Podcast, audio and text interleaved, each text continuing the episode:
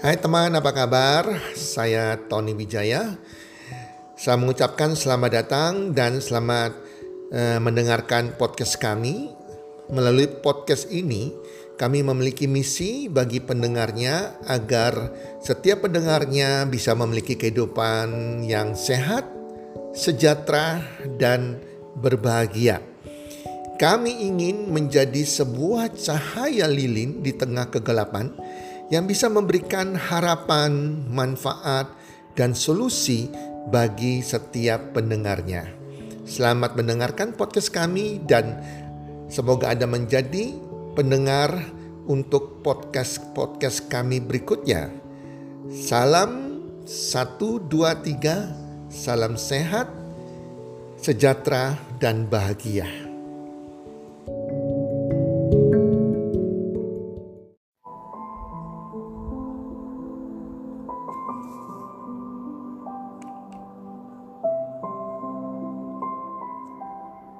Strategi mengatur keuangan bagi pasangan muda episode kedua.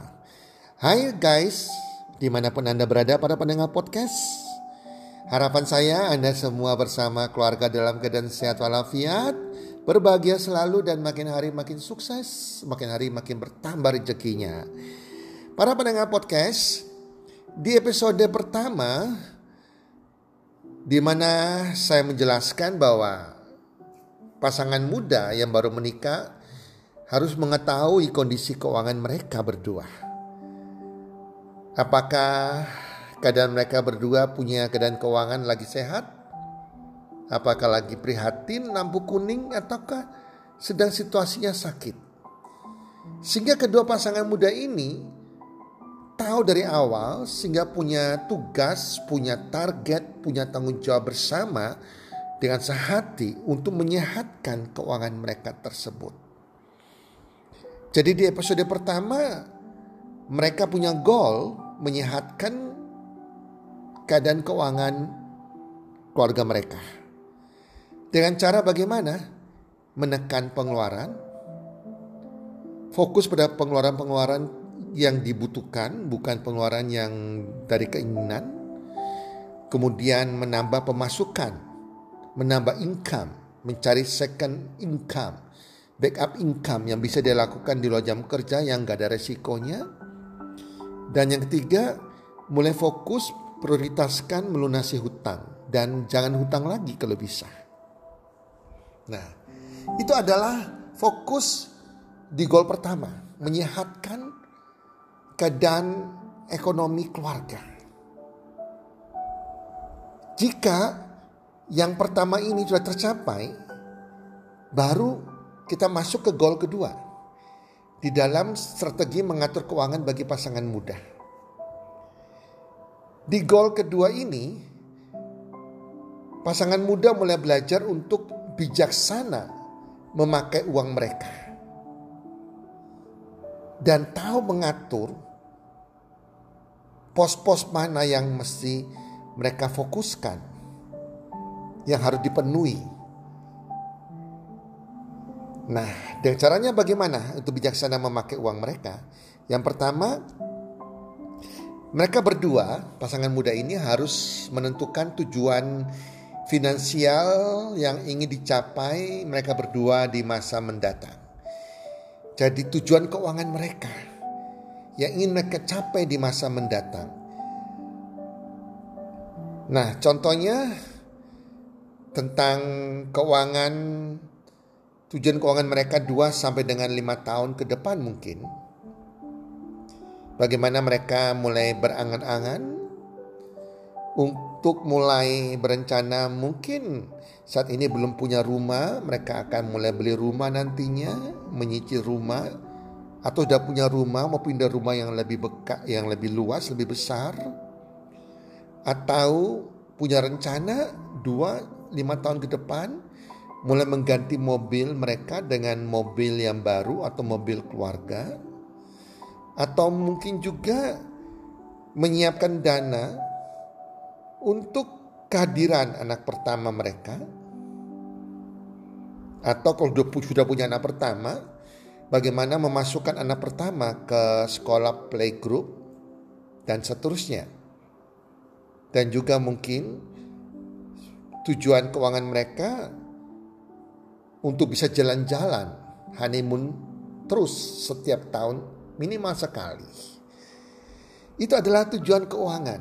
Jadi kalau suami istri ini bisa duduk bersama merencanakan tujuan keuangan mereka, mereka akan pakai untuk apa? Itu akan membuat semangat yang bergairah bagi mereka untuk bekerja, menghasilkan penghasilan untuk mewujudkan tujuan finansial mereka ini. Semua rencana tersebut harus dituliskan, rencana 2 sampai 5 tahun ke depan. Sehingga memicu mereka lebih bijaksana dalam membelanjakan uang dan fokus dalam mencapai tujuan keuangan mereka. Kalau tidak ada tujuan keuangan yang jelas, akhirnya pasangan muda ini tidak fokus kepada targetnya, tidak ada targetnya, tidak ada goalnya, maka mereka membelanjakan uang dengan ngawur. Apa saja dibeli, ya sudah tidak ada tujuannya. Akhirnya pengeluaran uang mereka terus terus terus bertambah, income bertambah, pengeluaran bertambah tanpa punya tujuan. Keuangan ini mau dipakai untuk apa yang lebih berharga untuk masa depan mereka. Nah, jika sudah punya tujuan keuangan yang jelas 2 sampai 5 tahun ke depan baru mulai dilakukan langkah-langkah berikut ini.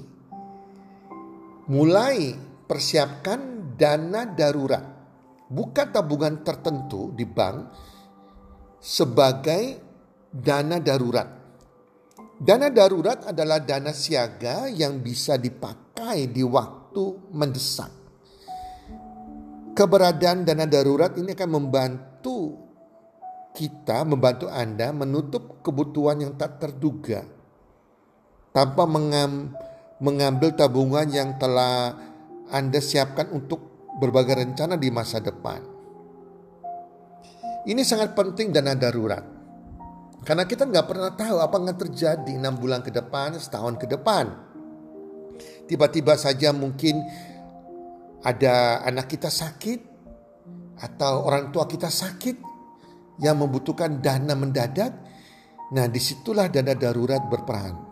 Atau tiba-tiba perusahaan Anda lagi pengurangan tenaga kerja, Anda diberhentikan, Anda menganggur, nah di sinilah dana darurat dibutuhkan membiayai kehidupan Anda selama Anda menganggur tersebut belum menemukan pekerjaan yang lain.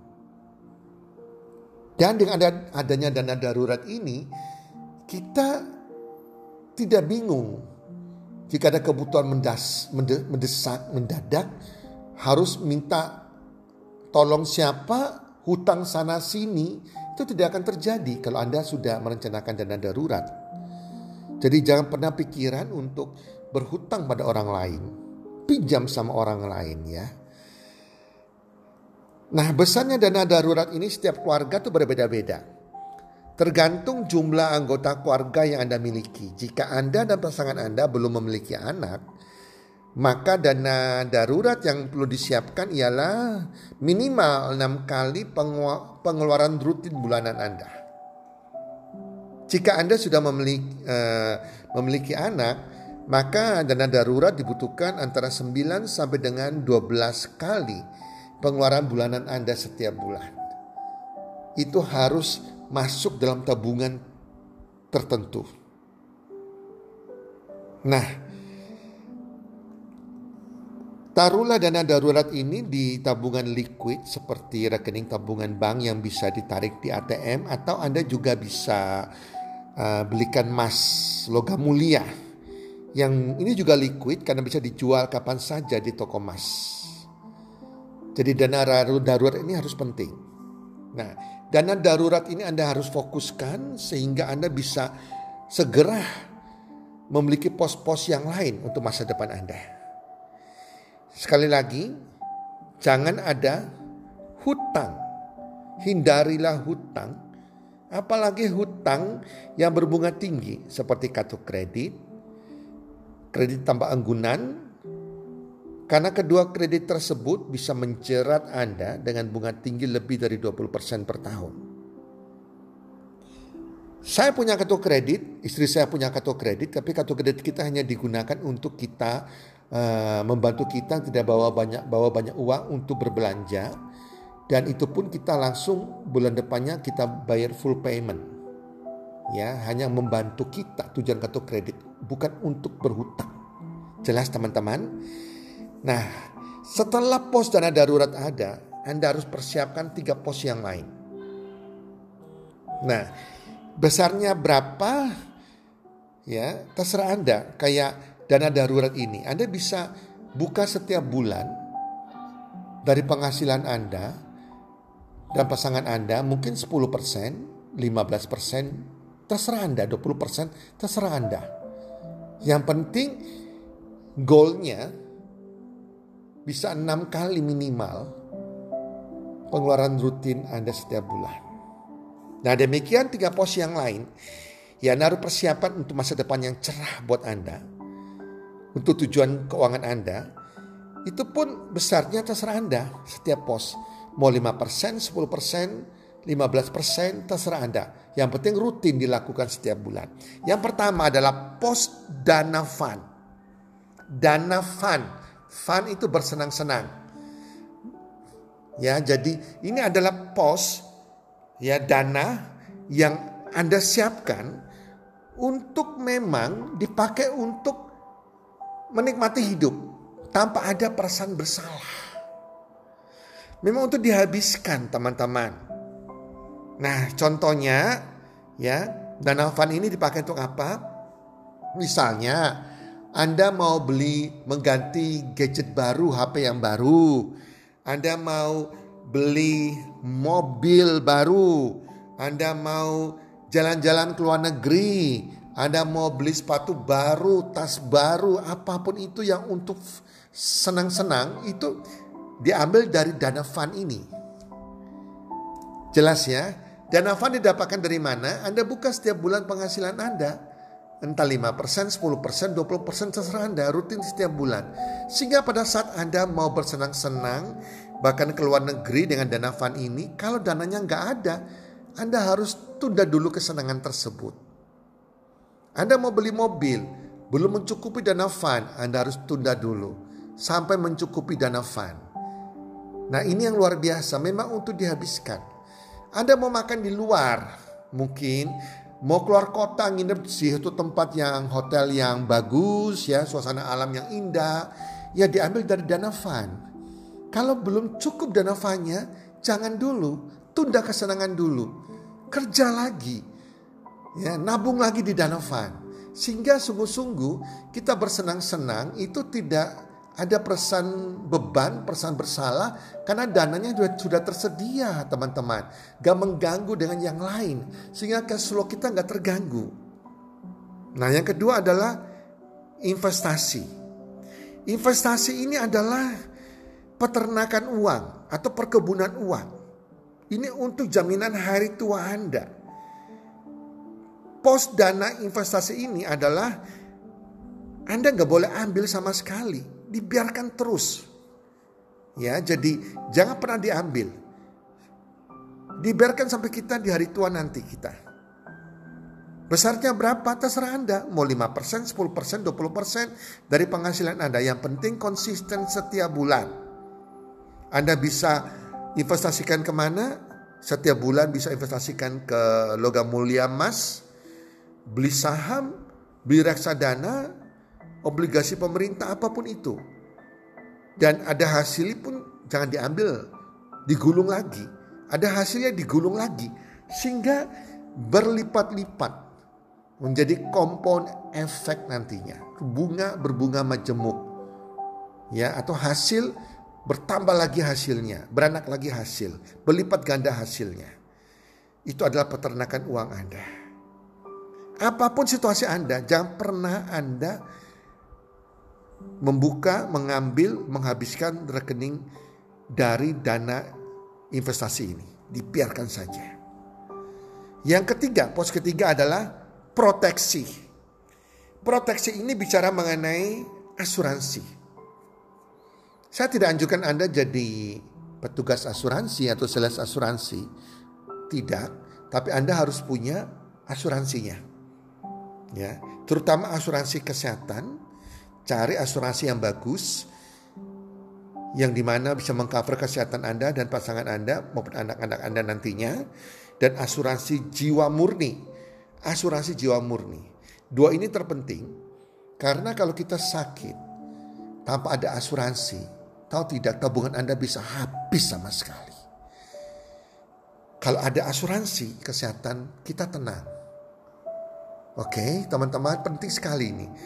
Asuransi jiwa murni bukan unit link ya, ini asuransi jiwa murni yang di mana kita bayar preminya setiap tahun atau setiap bulan. Pada saat kita meninggal ada uang pertanggungan yang cukup besar yang bisa diwariskan diterima oleh ahli waris kita entah pasangan kita entah anak kita ini adalah warisan yang kita tinggalkan untuk keluarga kita sehingga pada waktu kita meninggal keluarga kita gak jatuh miskin dia menikmati warisan yang kita berikan berupa asuransi jiwa ini. Berikutnya ada asuransi pendidikan anak untuk persiapan anak kita nantinya. Sekolah, SD, SMP, SMA, bahkan kuliah. Cari asuransi yang terbaik, yang terbukti. Ya, dan itu penting sekali kalau mau tambah lagi asuransi mobil, asuransi rumah, itu perlu juga ditambahkan.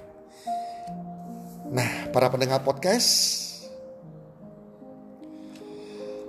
tip berikutnya adalah gunakan auto debit atau pasang aplikasi pengingat agar Anda dan pasangan disiplin menabung sehingga bisa diterapkan sistem auto debit langsung jangan sampai kita lupa atau juga kita pakai aplikasi yang namanya pengingat sehingga mengingatkan kita untuk setiap bulan menabung entah di dana darurat atau di rekening investasi ataupun di asuransi dan itu penting banget teman-teman. Nah, tips berikutnya jangan lupa selalu menambah sumber penghasilan yang lain. Cari backup income Anda, second business Anda sehingga bisa membantu Anda membuat tujuan finansial Anda cepat tercapai cari sebuah penghasilan kedua yang noris, halal, bisa memberikan kelipatan penghasilan, kalau bisa tanpa modal sehingga jangan sampai modal Anda malah terkuras habis. Para pendengar podcast, itu kurang lebih strategi mengatur keuangan bagi pasangan muda sehingga sungguh-sungguh Anda bisa bijaksana mengelola keuangan Anda sehingga Anda bisa menikmati kebahagiaan dari mulai Anda menikah sampai hari tua Anda. Semoga bermanfaat para pendengar podcast dan dilakukan dalam kehidupan Anda. Salam sukses. One, two, three.